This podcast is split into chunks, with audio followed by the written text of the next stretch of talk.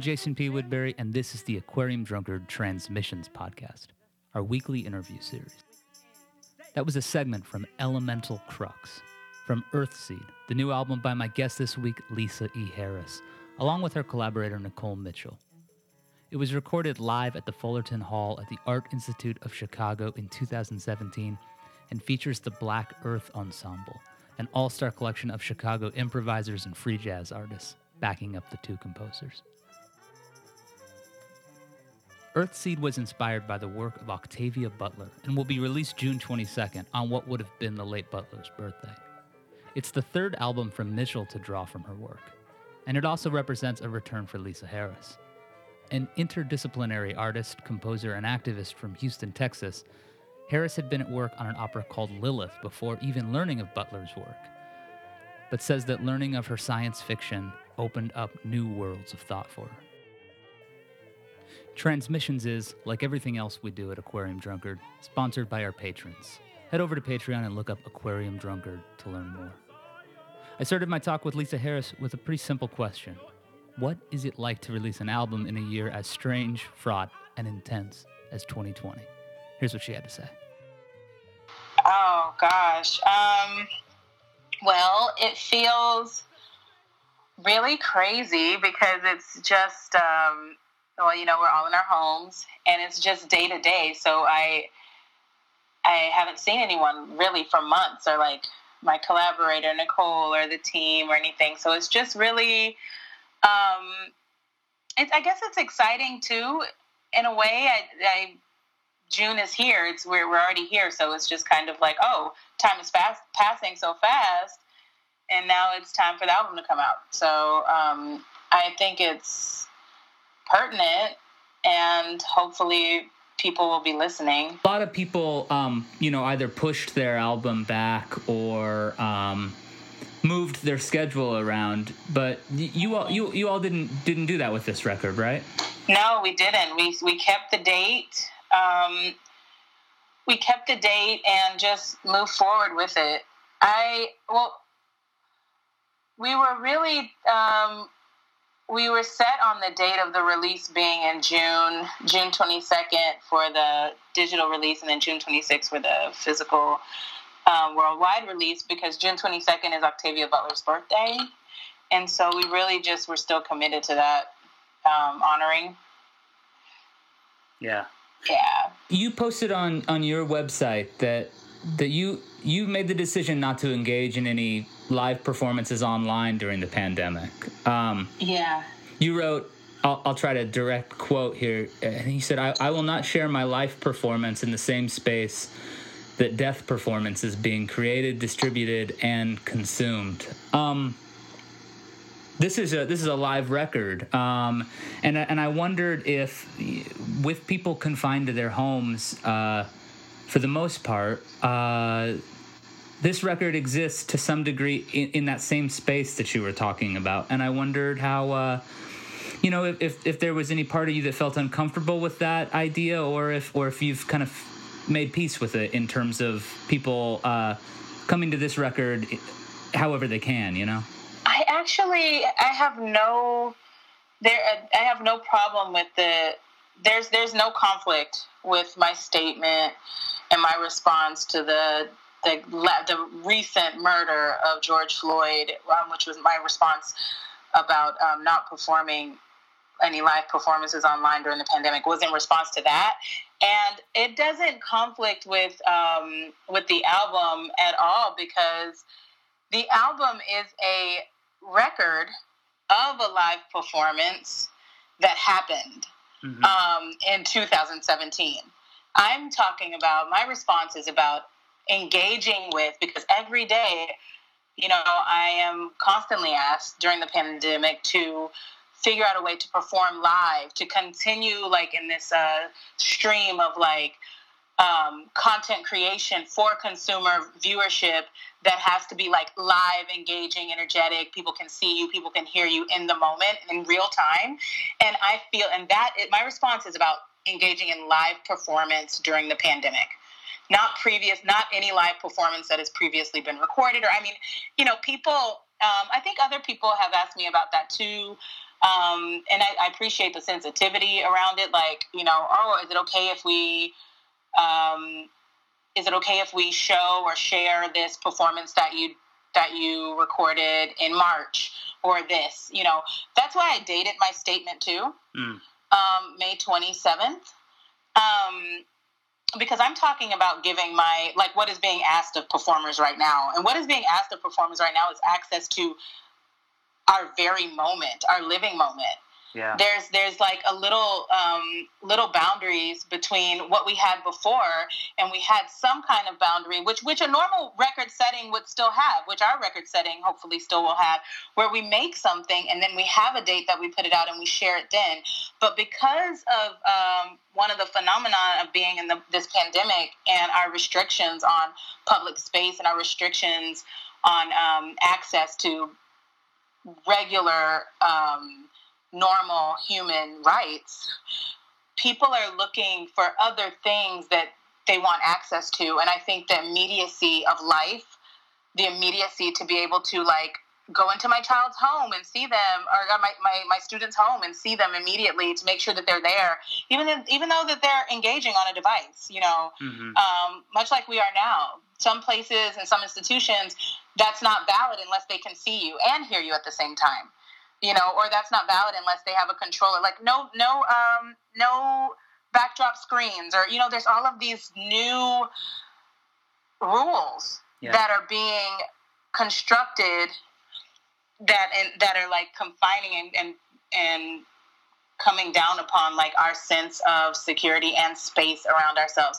So my response is really about engaging in any, any live performance. I like gigs yeah. You know, yeah. making gigs, making this my new oh i'm a digital live performance artist now. No i don't i'm not ready to to be that just because there is a push for that in some kind of consumerist market. I'm not ready to make that. And i'm not and i know that there is um a lot of people are, are doing that. There was a jump. There was a response a kind of a, a quick flitch response a quick twitch response is what i meant to say um, of how do we adapt? New space. How do we adapt? How do we do this? How do we do that? And there was this moment of not pausing and just quickly trying to fit our one way we were doing something into another space. Yeah. i'm really interested in in taking the pause. I think this is something really serious that's happening to us and it is very important for me to stop and and be where i am when i when i'm there. Yeah. Yeah. Yeah the response to what we saw in the in what the pandemic threatened to disrupt the way we understood things, you know, and, and of course it has disrupted the way we understand things. Uh, mm-hmm. But I, I do think it's very interesting what you're talking about that there was a moment um, where people had to make the, the quick choice to, to not feel uncomfortable or to live with the discomfort, you know? Um, yes. And, and, and I wonder First and foremost, does it does it make you miss live performance? It makes me curious about when the next live performance will be, yeah. what it will be like, yeah, and and how live performance is actually going to change. I'm actually, it's like a super, it's like a the the gestation gestation of like a long distance relationship yeah. or something like that like oh man what's it going to be like when we're finally together? Like how more how much more um, present will we be? Right. What how does how does this time being apart or being being alive let me say that how does this time of being alive inform the time of us being alive together in the future. That's so important. It is it is super important. It's delusional. I, I feel like it would be delusional for me let me add that because everybody has their own personal response and i respect every you know i respect everyone responding in the way that's most appropriate for them. But for me i would feel definitely um, wrong in my in myself to miss this opportunity of being present. Like I am we are always performing. Yeah. I am performing. Yeah. I am performing my life. Yeah. And during pre-pandemic, I would have the I'm I'm very focused on performing my life well and to and to and and to the betterment of it and the quality of it. And also being and and that's I've looked a lot of that I've looked at that a lot in my life as being also a performer and a performing artist. So I've looked at what is performance. How am I performing in life? How what does my human performance looks look like? What does my optimal performance look like to myself? And all of that is not for the audience. Yeah. All of Yeah. that is not for a consumer audience. A lot of that, most of that is for me. Right. Most of that is for my my own observer, the great observer, and you know, it's private Yeah. it's a it's a personal journey and then that actually i'm allowed that we are allowed our life to be able to then bring something to the market to be able to bring something to show and tell or to the to the gathering That's to right. share That's right. you know yeah, so Yeah. that's just really i i I'm, I'm excited about what our performance is going to be like after this. I'm excited for people to hear this memory because it's a memory now. It's a memory for, for it's a memory period. It might be even if you hear it for the first time, Jason, or anybody hears it for the first time, it's a new experience for them. But then as soon as they hear it, it becomes a memory for them. Yeah. And but but when we created it, it's a memory for us, and we have just a little bit more space away from that that initial moment of knowing than where we are now in the present. And so that those intervals get to, are changing, and they're like rippling and and um, overlapping as in our humanity as we're weaving together in time and space. We all have like a different distance from a memory or from a knowing of a thing that makes our collective existence more rich. It makes it multidimensional. You you have you you know you alluded to the fact that this is this is a memory for you because this captures a very specific moment. Um, Yes. and, and I wondered if we could go back to I, you recorded this in I think it was 2017. Is that right? The, the Yeah. So, you know, there's a tremendous band on this record. Uh, you know, a lot of Aquarium Drunkard readers and listeners will be familiar with people like Ben Lamar Gay and Tomeka Tomeka Reid. I, I, I'm curious what kind of discussions you and your collaborator Nicole had with the group uh, leading up to this show, and I and I wonder what was the preparation like. How how long did you all spend working on? What we ended up, you know, hearing as as that memory on on this record. What was the process like, if you don't mind? sharing? Yeah, I don't mind. Um, Nicole and I were in a discussion. We started the collaboration um, way early, like way before the June 22nd, 2017 premiere. Uh, and it actually started, the germination of it started with a conversation in 2016. Mm.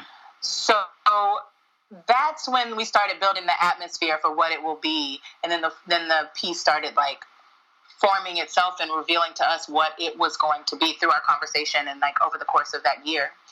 Um, our performance was a direct commission from the Art Institute of Chicago um, for a special. Um, they had acquired a collection of uh, visual artist Cauleen Smith's reading list, Human 3.0 reading, uh, which is a beautiful collection. If you don't, if people aren't familiar with Cauleen Smith's work, um, she's phenomenal. So um, Yeah, we're we're going to include a link to um to a, a, a you know a, a gallery of, of of the of the books that she did these representations of. Uh, very, fa- I mean, a, a, an incredible reading list. A lot of stuff I'm unfamiliar with, and, and but the stuff that I'm familiar with leads me to believe that the rest of it's probably pretty mind blowing as well. same, same. Like I, when I saw the show and she made these drawings um, with pencil and paper um, and color pencils of, of a list, of a human, li- a, a mandatory reading list. Basically, she made drawings. Uh, about 30 of them. And a lot of the books I didn't know at all. Um, but I did know uh, the Octavia Butler books. And so Nicole and I had already been in the conversation about that. So yeah, this was an opportunity for us to realize this piece and this um, this dream uh, to, to flesh out this idea that we had, that had already started. Um, and and we live in different places. I'm in Texas at the time. Nicole was teaching in California and also living in Chicago and going back and forth. But we, uh, when we started to work on the piece, it was in 2017. Um, it um, when we started to like buckle down and like narrow down the ideas, um, it started remotely over the phone it started over video, and we would dedicate time to just sit together and compose together. So it, it started with a conversation, then it started with meetings of us two, and I guess the last part of the project, the process, um, an early part of the process also had to do with. Um, a middle part of the process, let me clarify, had to do with the orchestration. Yeah. So once we got the ideas together and, and the atmosphere and the bones, then we had to start to get the digits together, the fingers, the toes, and like what what's the orchestration, you know, and right. thinking about um, who's going to play this music. Nicole is a fantastic, um, renowned band leader, and um, ensemble leader and with her Black Earth Ensemble. So she has been putting together chamber music ensembles uh, as the Black Earth Ensemble, different orchestrations for years. So she had, she said, you know, there are some players that I I could suggest for this instrumentation, like that she really um, had a good a good sense for uh, in Chicago. And I remember particularly with uh, um, we were thinking about um, higher orchestrations and thinking about whether we wanted guitar, some kind of higher strings, electronic strings, or something like that, or horns, or what kind of horns that would be. And I do remember, and I hadn't met Ben Lamar Gay at that time at all, but um, I had only met Tomeka Reid out of the ensemble before previously, but I remember thinking, oh, well, we definitely need horns here. And my only reason for that was because uh, the Angels play horns. Right. Yeah. Yeah. And that was that was reason enough for and that was the perfect I mean it was a great choice. The the it's what it was supposed to be. You are on vocals and electronics and uh, theremin. Um, yes. To what degree uh, were you all improvising on stage, if any, or was everything, you know, uh, written out and uh, and orchestrated and, and, sort of scripted? A, a, great deal of the, I would say half and half. Yeah. A great deal of the work is improvised, so that's why we um, collaborated with improvisers, uh, right. um, particularly. But um, um, sections of the work were through composed. So we used a combination of through composition, like traditional um, through composition, and also graphic composition and um, and also um, and also directives like through through our rehearsals of um, oral cues and oral composition of what happens when. So we used a, a real gumbo of techniques, um, but there is definitely like, you know, when you hear it again, there will be things that you definitely are like, I know what piece this is, you know? Yeah. Um, yeah. But there will always be an element of something new. Sure. When mm-hmm. w- what what kind of electronic manipulation were you doing? I um, me myself, I'm using a theremin, and um, my theremin was also being a, uh, Ben was manip- Ben had control over. He was also using theremin, uh, not theremin, sorry, electronics, and was um, and Nicole was using electronics too, so he would he would kind of like incorporate whatever live playing that we did back into the sound. So you might hear some kind of. I wasn't using effects in that way, so but yeah. some of my electronics were being affected in that way by the other ensemble members. Um, I. I use a Roland um, SP555, which is a sampler, um, which I have a lot of sound um, selections on there and sound bites and clips. Different atmospheric sounds. I don't want to like give away all of my secret ingredients. Don't, but, yeah, don't um, don't ruin the mystery. Just I was yeah, just well, curious. yeah. but that is the kind of electronic that I use. Yeah, I use um, yeah. a sampler that has triggers on it, and it does have um, different synth and um, and delay pedals built in. You you met Nicole at the the new Quorum Composers Residency in, in New Orleans. Um, when when was that? That was 2016. yeah, so that's that when was you, that's, January 2016. that's when you had first met. Yes. I, I have to fight the urge to ask you if she felt like a kindred spirit, given that you two have collaborated on a work centered on the work of Octavia Butler. But um, but I have to imagine that that's what. I mean, how quickly did did you recognize? Oh wow, this this is somebody who I could really work with. We recognized that like within like the first three days or something. I mean, we already we we liked each other. Yeah, we got a we got along and we're like, oh yes, sister, and that's my sister. This is you know, we feel that. yeah, And as musicians and as artists and like people that are, you know, working in the fifth dimensions and beyond, like we when we feel I know I can I'm saying we, but I, I feel like I can speak for her in saying this. I know this about myself that when I feel somebody can that I can communicate with them on a certain frequency, I already am like, oh, okay, we're here. yeah, Okay, great. I mean, that's kind of how I've been directed through space in my life. Um, is from point to point and from from uh, gravitation, one gravitational pull to the next, and from memory to memory. And and meeting Nicole was an epic time of like, oh, we're here. Oh, we're all here now. So this is what. Then we figure out what we're what why we're there together, why the universe has brought us there together.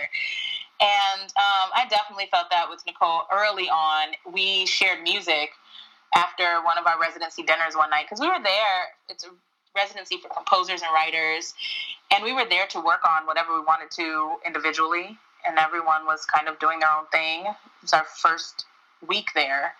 Um, and just getting to know each other, you know, Nicole, she's very outgoing, um, which I really admire about her. And she's she said, "Hey, let's let's share some music."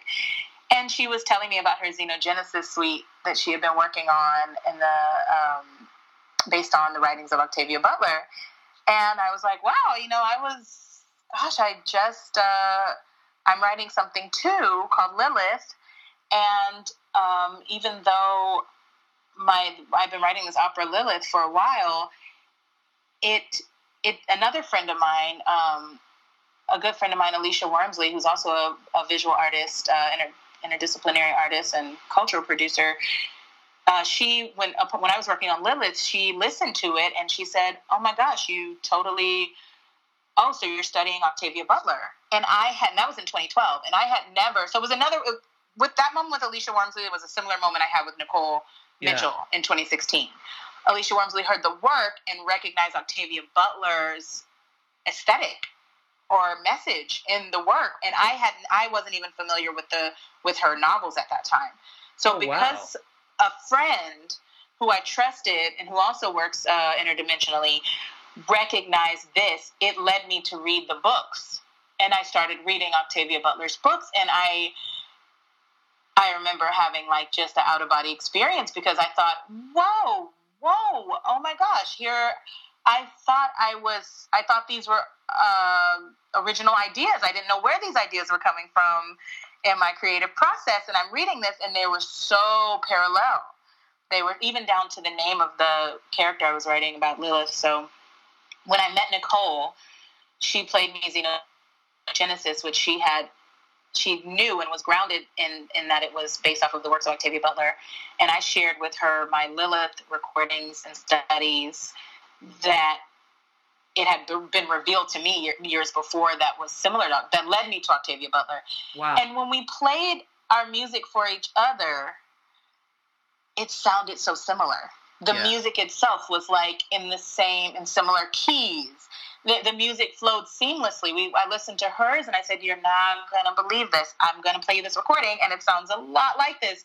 And she listened to mine, and my recordings was just a piano and voice in her recordings as a chamber ensemble, the Black Earth Ensemble, but the orchestration, the voice leading, the textures, the key centers, we played them at the same time and our minds were blown and we said, oh, okay, so we're supposed to do this yeah. together.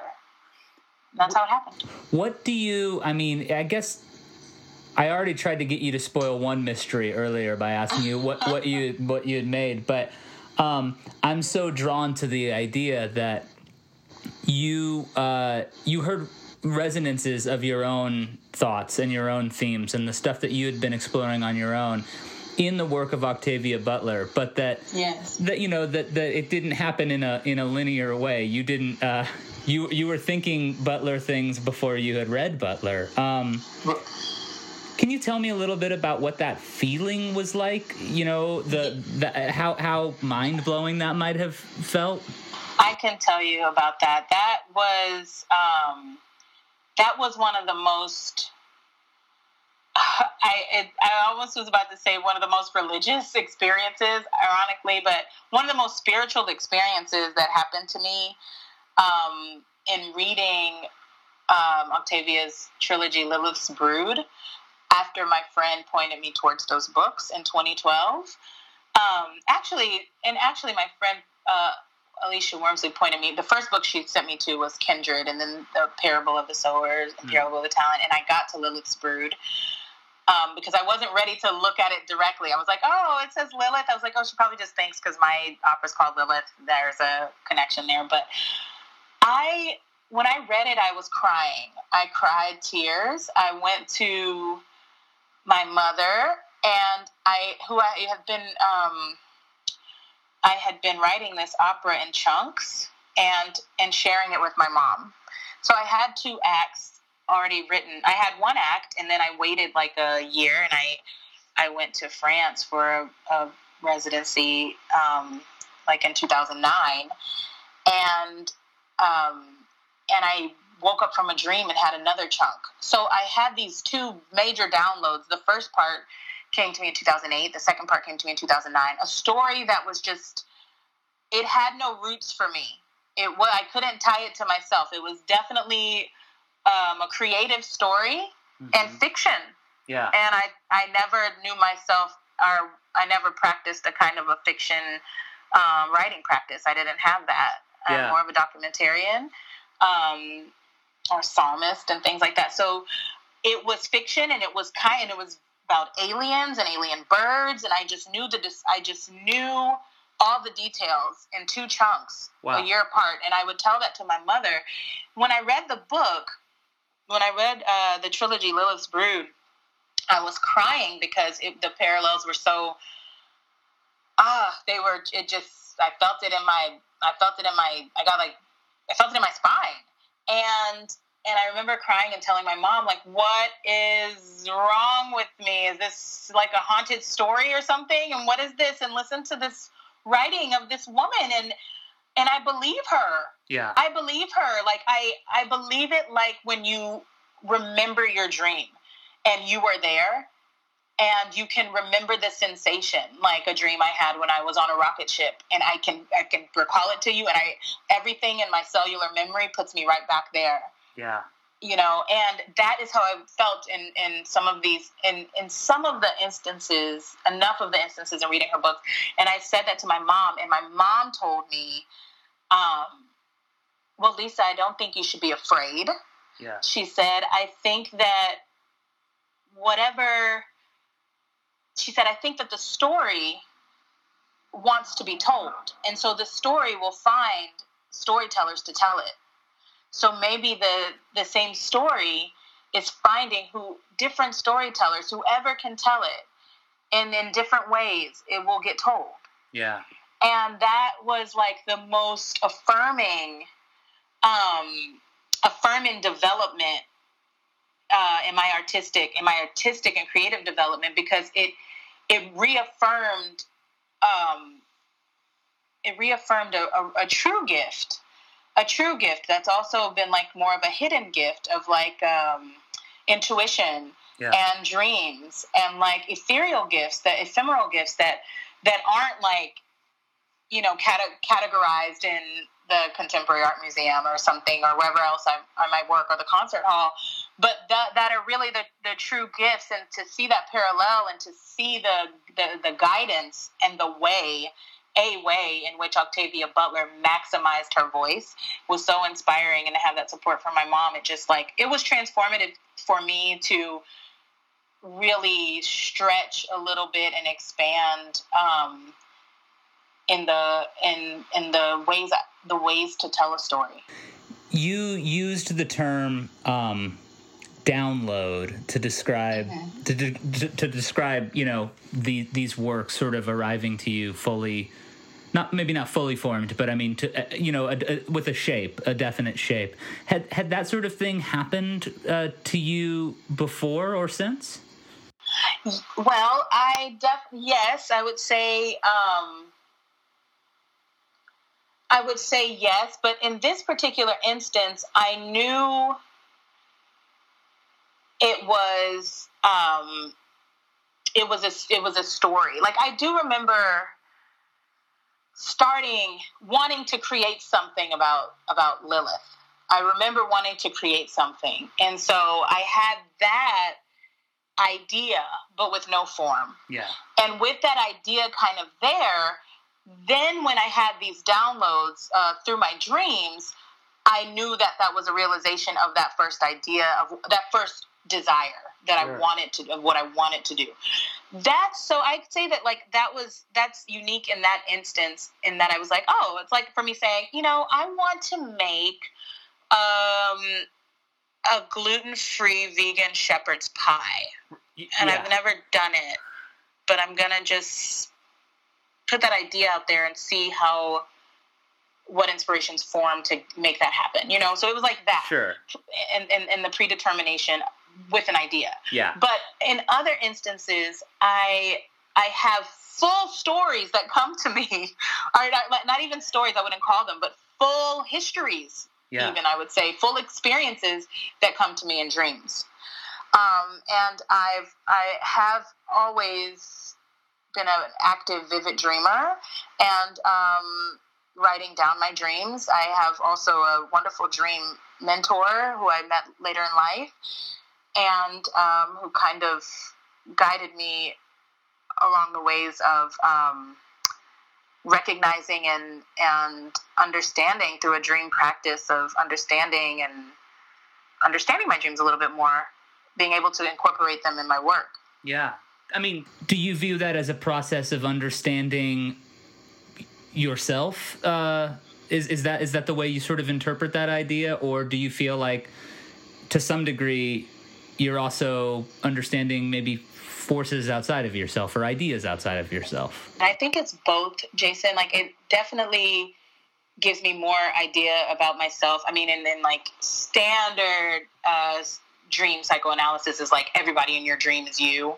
Like there's some like right. um, Jung and Freud. A lot of people would say that. Sure. I I don't think that those I I'm they are they say a lot of things and they're very smart people, but I don't think it's it's limited to that. Sure. Like I I I can prescribe I can understand that part. And I and I look at my dreams in that way as one way in um in application in trying to in analysis i will go and say okay let's look like if everybody in my dream is me what does this say about me yeah. what does that person say about me what does this instance say about me da da da and then i take it take that out so it's a little bit of both what it tells me and then also what it tells me about an outside force dreams are more they tell me more about myself through place mm-hmm. they tell me more about place through like occurrences in time and like yeah what is going on in my dream and um, through my uh, with the help and the guidance of my two of my mentors pauline oliveros and ione um, the dream keeper i've learned to also focus on sound in my dreams. That so that's been a development in my practice, and as a yeah. deep, I'm a deep listener, deep listening practitioner, and yeah. a big part of that is listening to the sounds in your dreams. So before, I've always dreamt, and I'm like, what was I doing? Was a, chi- a tiger chasing me? And then what's the action? I was running, and then I jumped into a pool, and then what happened? And then I was screaming, and nothing came out of my mouth, or then you know, like the little we we have the visual cues. And then to like start looking around the dream to, to then like how can we awaken a presence in your dream? Like you are dreaming. Where can you see yourself and like yeah. and if you're not you're and so recently even i started having these different kind of dreams very recently during the pandemic. I know a lot of people are there's a lot of dream phenomena happening during the pandemic actually and my dreams have changed where now i'm i can see people and then i can see as their point of view. Like i can see through their mask. Wow. And that's been really interesting. You're talking about the idea of almost like embodying the concept of empathy or something like that. You're you're right. completely seeing through their their through their face, like even yeah. like or right through their temple. Even I would wow. say it was if I were like the arm of their glasses.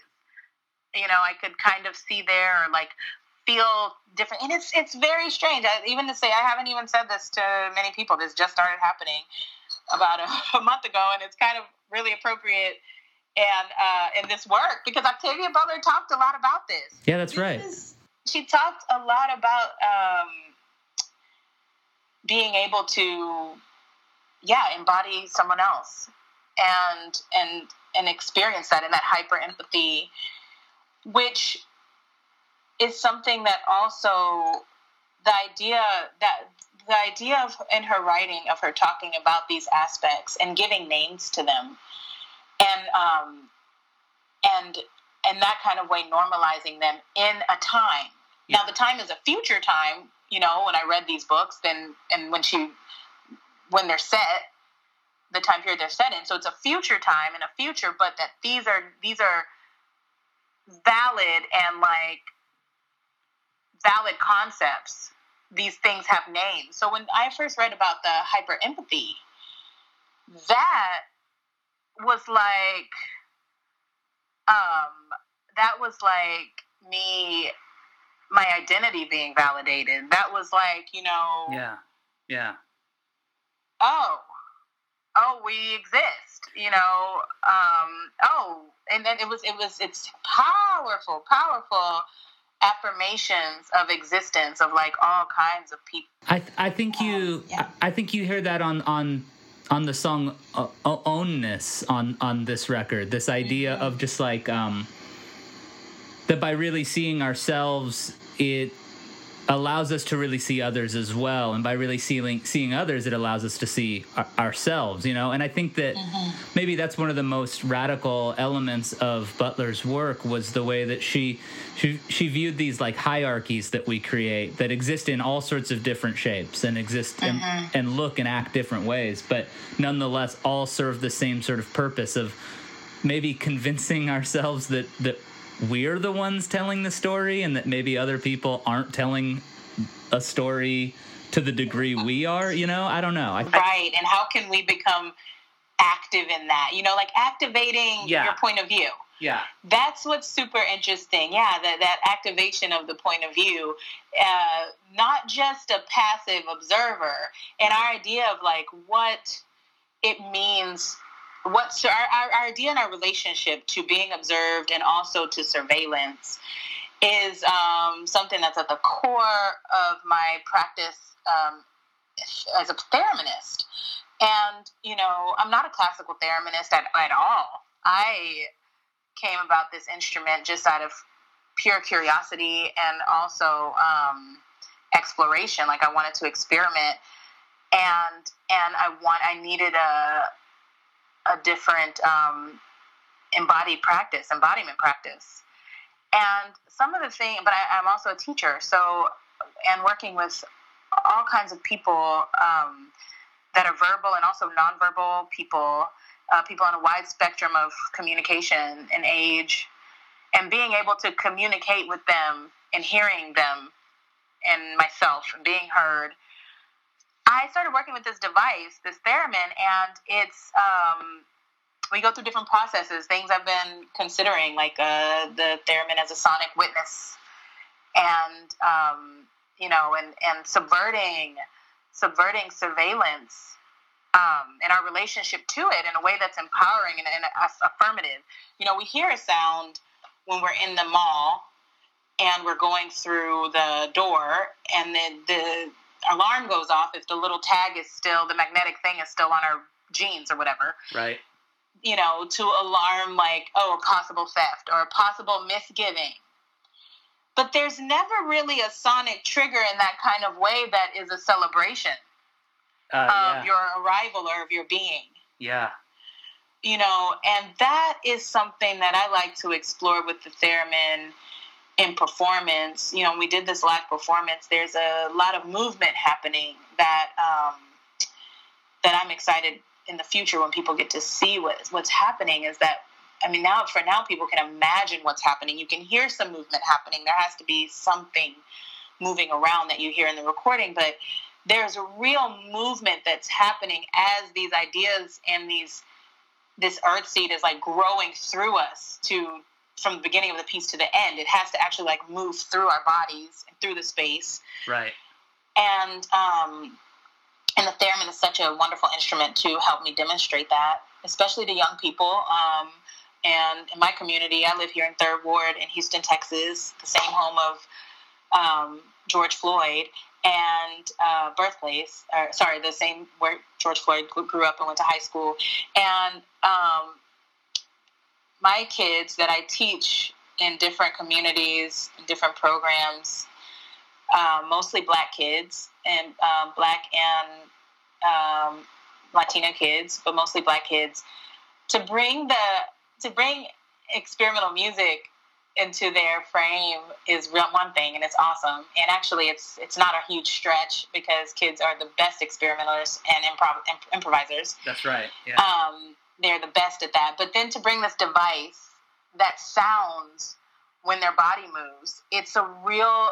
It has taught me so much and understanding that about myself and and and and the the liberation from the policing yeah. that my body has been under and that their little young bodies have been under by sound sound that should be like that is here and available to us to liberate us is also kind of a trigger of fear for for us and our and and and, and puts us in a stillness and a and you know um a stiffness Yeah. so yeah. we've been just looking at this instrument as a sonic witness. I don't know how I got on that on that tangent about that, but like really just changing, yeah, the activation of the observer. Like Yeah. it's actually there to help you, and who gets to tell the story and jumping, jumping from point of view Yeah. you know Yeah. um, we talk a little bit about that in our piece mirror um, on the album too about the the point of view like jumping and kind of a calibration between outer and inner outer and inner outer and inner how do we calibrate in and out of ourselves to just land and be okay right at, at the skin level the skin really being like a barrier between our inside everything and our outside world and, and now you know like that being such a representation of so much right now you know what is that even Yeah. skin you know but a bunch of cells with a lot of space in between them Right. we are just they're just vibrating particles that appear to be firm it appears to be firm but it's just as unfirm well, it's just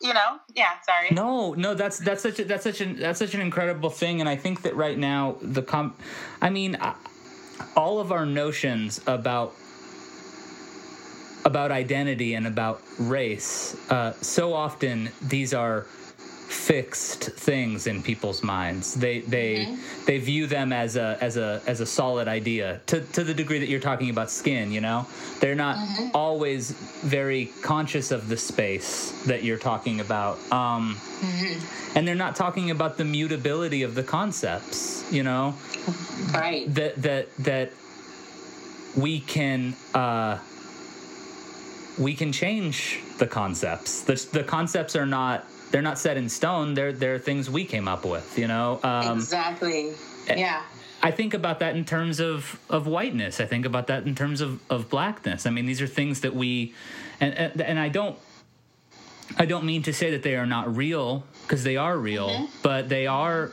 but they, they are not real because they're literal. They're real because they're the the the tools we use to structure our thinking. And I feel like so much of what Butler talks about is the ability to I mean, change is the is the edict of Earthseed. You know, mm-hmm. Cha- mm-hmm. change is change is what we fear the most. Change is also what could set us free from so much of our fears. You know, I don't know. It's right. a it's it's a very straight. It's it's a it's a beautiful and um, complex conversation to have. But it is, it's right. That's it's it's, it's the elemental crux. Like, I mean, not to even like that's one of the titles on our album too. But that yeah, is what yeah. it is. The elemental crux and it, it's the thing exactly like you said that can it's the thing that can change us it can liberate us and and it is the thing that holds us together and and we in our fascinating that's what i like about uh, octavia butler too so much is that she puts our humanity in a broader context with the possibility of like um, other other consciousness yeah that's non-human so that we can see the limitations of humanity so um, we can see and, and the specialness of humanity, yeah. the identity. Here, we're like, we're with our humanity and nature, um, and also constructs that are government and, and things that we can't, uh, institutions that we can't see. So for in that, for a lot of people, for a lot of people, because we can't see it, that's a limitation of our of our humanity that we can't that we don't believe that it's there. Right. And then one of the powers of our humanity one of the strengths of our humanity is that our belief is the thing that makes things. So yeah. if we don't believe it's there we can make it not be there for That's a while right. because if we believe that yeah. you know we believe not. Yeah. But but we could believe you know so it's it's just yeah it's the crux of being human that that in between this like super malleable thing but there is this um, idea of matter and energy. Yeah. It's not even an idea.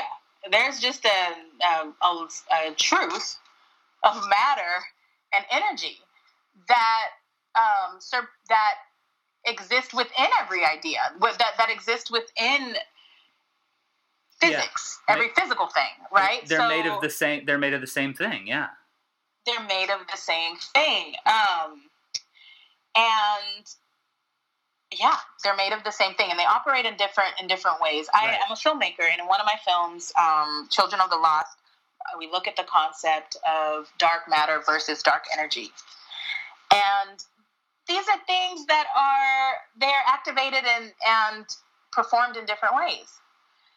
Um, you add in the the ingredient of like human interaction and human ability to understand and they can be constructed to willfully you know in a certain way. Yeah. Um but but but limited. Right. Limited. So um yeah there's I, I look at performance a lot and i and i believe that everything performs everything with form performs so it's something very interesting about this um, crux that we're talking about, and this this kind of anxiety around change. Yeah. The anxiety around change, I believe, is because we intrinsically know its power. We right. know, we believe, we all actually believe it. That's why there's even an anxiety around it. Right. Um, because yeah. it is. Yeah. You know, that's that's something like in the yes and no. There's because it is, then we and, and we know that it is, then there can be a not knowing of it. Right. Because it is. You know, so there's um so I, I think that, that that has to do that there's something temporal this this idea this preciousness about time that I think humans are really, really, really connected to.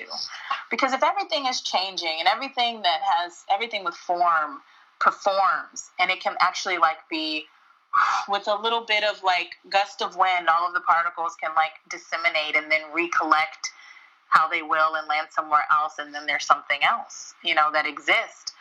Um, and it's there, but then it's really there once it's seen, or it's really there once it's known. by Well, something else. But it's already Yeah, there. that's beautiful, and that's what that, I mean. That's what the act of making music is to some degree. You're u- you're utilizing invisible forces. You know, the things that we know that we understand are there, um, but they become something we can perceive. You know, um, Absolutely. people talk about science fiction as a prophetic force a lot. Um, I think it's fair to say, though, that Butler was not only concerned with what would happen, but what was already happening and what's always happening. Um, And, uh, well, I mean, bef- uh, before you read Butler, I mean, was was science fiction already a lens that you enjoyed looking through? I mean, are you kind of a sci-fi head bef- before you found her work? You know, I, I, the term, I would say no. Like the Yeah. term, when I heard science fiction, I never thought it was something that I would be into. I actually thought it was similar to, which my friends always laugh at me because they think that I get these things confused. But I always thought it was similar to um, like the Dark Crystal or like dragons and like things like Right. things like that, like Sure. things that would come on after cartoons Yeah. that were very weird and kind of magical. But you know, my friends like, oh, that's a different category. That's fantasy. So it, for me, in my young mind, and hearing these concepts, you know, these title, these names, I thought they they were in the same place for me yeah. when I read Octavia Butler, it was more like um, prophecy. It was more prophetic, and I didn't. I didn't think I, it, it. It reading Octavia Butler changed what I thought science fiction was. Not the opposite way. Right. Like science fiction didn't change. She changed what I thought science fiction was, and then I realized that, oh, I'm been living a science fiction life. Sure. Like that's what this is. It's uh, it's it's science fiction. It's um, it's imagination, and it's um, you know, and science is so cre- it's technology and, and arts and creativity, and there, it's yeah, it's music, it's living. It's I mean, it is being black in America is a science fiction in its in itself. Yeah. It is, and the science of it. That's what I think that, that that's what the tricky thing about language. The science of it makes you think of one thing. Science thinks, like I said, technology. It's kind of like we assume different things based on language, but really the science is the knowing. Yeah.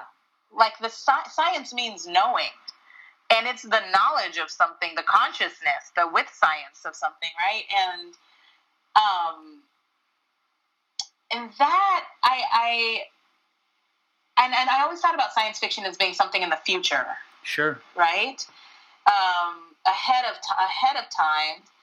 And the more that I live, I realize. Okay, so the more that I live, I um, I've been documenting my my home where I live at now. I live in my grandparents' old home, and I came to Houston and documented their a little bit of their death, and started making stories around their grief and their death of and of each other. One would die, and then the other one would die, and and centering it in a place, just just as observing. So that so uh, I, I mean, I do have a, a movie out that's a couple of films called uh, Cry of the Third Eye, and it's a three part new opera film. And this is what, and I guess that's science fiction in that way.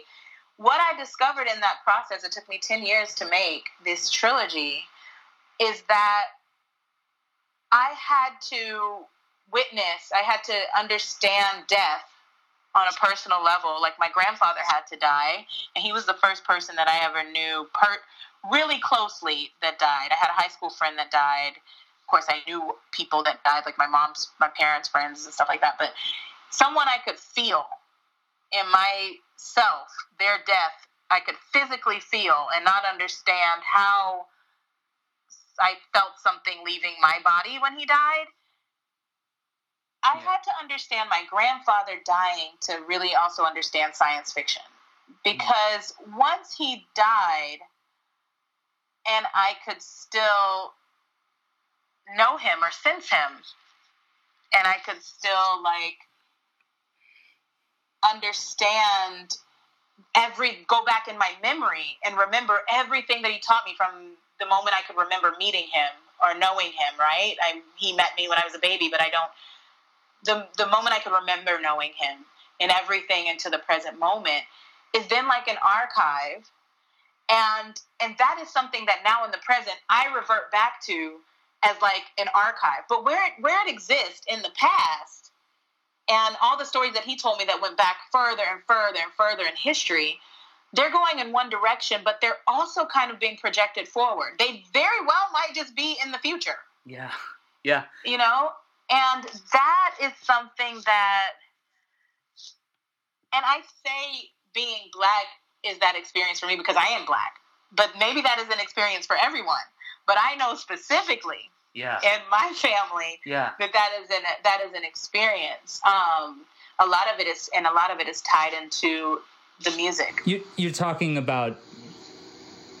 You could put it in science fiction terms, like I mean, it, it's actually I want to rephrase what I was just about to say. It's not that you could put it in science fiction terms. It's just that almost science fiction is the only thing that gives us terms that that can describe what you're talking about. You're talking. That's what I'm talking. You're, about. you're talking about time travel. You know, you're talking Yes. about you're talking about um, you're talking about telepathy. Maybe you know, you're talking Yes. about a kind of communication that that uh, transcends time, that transcends Absolutely. barriers that we perceive and and then it gets back to the idea of creation and imagination what if the barriers don't exist we can imagine that we can imagine that, and it's like right there. And that's that's the thing. That's what that's what I'm saying. It was like Yeah. kind of a, and it's demystifying. Like it, it Right. the thing of the thing about like not about not knowing that and that anxiety about change too is something I think it's so innocent and precious about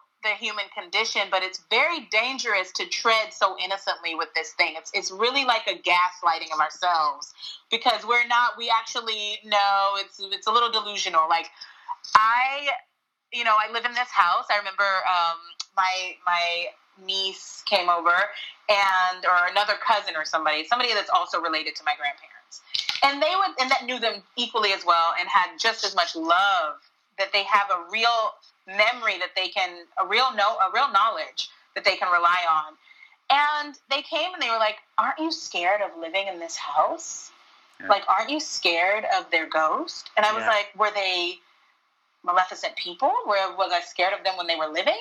Yeah. like why would i be afraid of them now? And it's something in that change of form that transformation and because i can't see them or i and that that makes that i think humans like to play with that i, I really believe humans like to play with that um oh i mean this is dangerous to say but with that trigger like i feel like it's it's an it's a rush it's an adrenaline Mhm. it's a it's an innocence of you know of knowing something for the first time right. you know it's we get and we're kind of it's like a controlled kind of a thing of like you know um but as we know with addiction that is something if you keep chasing that that's also that's a sickness so there are new things happening happening all the time That's- that we don't have to trick ourselves into being afraid You know that I actually I have a quote here from Butler that I played on my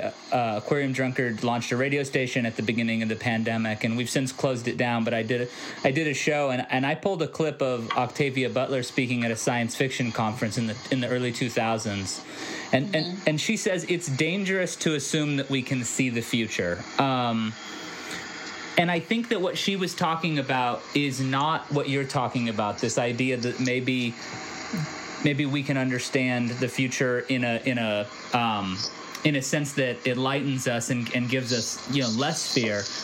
I think what she was talking about was that people have an ability to surprise each other and we have an ability to surprise ourselves and i think that that is the um, I think that's the alchemical spark of the kind of um, change that maybe you're talking about. That that when you're surprised, you can be surprised and be afraid, of course, but you can also be surprised and be curious and be wonder one, filled with wonder and can be odd Yes. you know and i think that's exactly. it sounds like you're talking about a cultivation of that feeling um, focusing on those feelings not the fear that you're in uncharted water but the excitement that you're in a new thing Absolutely, and I feel like we access exactly. I feel like we access that, or it's been it's been accessed upon us. Yeah. You know, by entertainment and by cons- uh, capitalism and consumerism and political reasons and all kinds of our environment. Limited ways, I will say that it's been the the ways in which we access those feelings have been limited, mo- and with a limited imagination, mostly surrounded around death Yeah. it's been about death. We that is the thing that we know and it's the thing that we can be afraid of, but it's also the thing that we know as much as we know life. We know that for a fact we know death.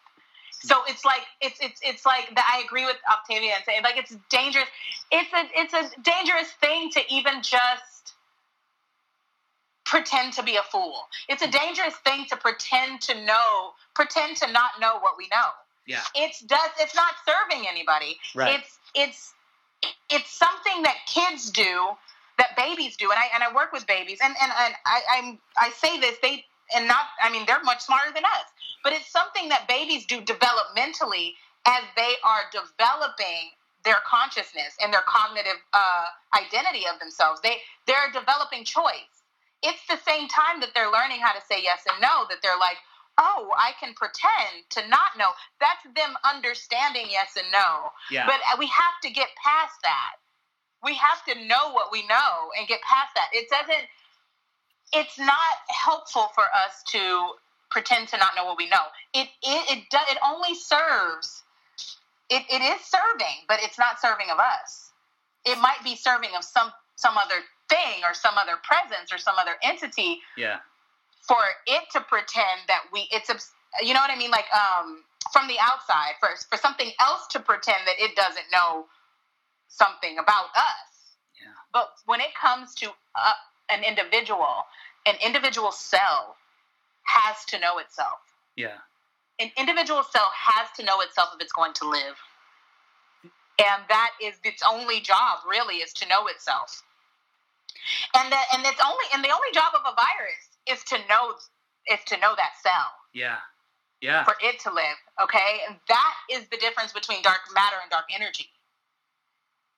Yeah. You know, but they they live in the same place, and they all they are made of the same thing. They're made of a knowing, Yeah. but they're made of a knowing of dark matter, Right. and they have to know dark matter, and that's what we kind of look at in um, the space within uh, on the album, and um, we look at that a, a lot, a lot. And I've been thinking about that in words a lot too, in in these years, these decades of this last decade, particularly in saying, you know, Black Lives Matter, and that, that the pushback against that for so long, and now it's become like unanimous. We've like uh, it's kind of uh, near near unanimous. It's become more, you know, it's a it's it's being sang out a little bit more. It's not being as pushed back. I mean, they wrote the words on Pennsylvania Avenue, so it's Right. like it's different than it was four years ago you know and and there's something i've always thought about that in like black lives matter you know i always thought about um dark matter lives Wow. and Yeah. and that that is really a truth that's there even you know blackness being even you know constructed in that way from darkness a close thing that's close to darkness. So we you know even me as a black identifying person and and this is something that we're talking about darkness and something in the Tao where they talk about the mother of darkness you know mm. and this is and space which is dark. Yeah. you know this is really really what i what what is on my mind a lot is just dark matter lives there's there's truth about that there's Yeah. truth about that Yeah. so Wow. yeah it's um it's a lot Well, it's a lot, but it's it's also it's also it's also really beautiful, and I feel like um, I feel like I'm gonna end up uh, Well, and and as is often the case with these podcasts, I end up thinking about this stuff um, far, far, you know, long after the conversation has has concluded. It's still rattling around in my head, and I have a suspicion that uh, as I finish up this biography, I'm reading uh, about Sun Ra right now. That maybe Mhm. uh, that maybe those ideas will bounce around in my head with even greater um, force. Um, Yes. And Lisa, I really want to thank you for taking the time to talk about all this stuff on the podcast with me. This is a these are strange times, and I and I and I. I'm, but I'm, I'm kind of moved and blown away by the the force of what's happening all around us right now. Me and, too. And I, Definitely. I feel even more hopeful than I did after you know speaking with you about this stuff. Thank you, Jason. I feel the same way. It's it's really it's it's it's a it's it is. It's a very interesting time to um, really just settle in, like not know, uh, like not Yeah. knowing, and Yeah. being and, and being being surprised. Also being able to hope to be pleasantly surprised. I think that's something that we can we can practice. You know, we can. We're very practiced in um, anticipating the worst Yeah. and we and it's happened to us so many times you know um, but it is a nice uh, counter practice to and within anticipate to be pleasantly surprised be might be surprised Yeah, yeah. Lisa, thank you so much for, for coming on Transmissions and speaking with me. It's been a real joy. Thank you, Jason.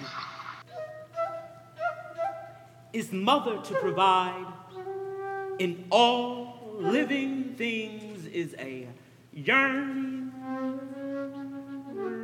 reaching, listening to her song. The wind, the birds, the mother's song walking with her. We lay on her. She fills us with herself. She will quench our wanderings. The stars will open and we will be full in the love of force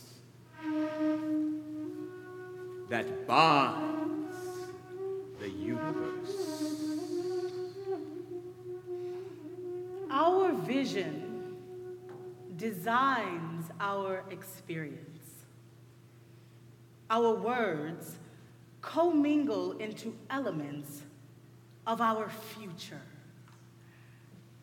We walk in dreams. We shape our shared reality.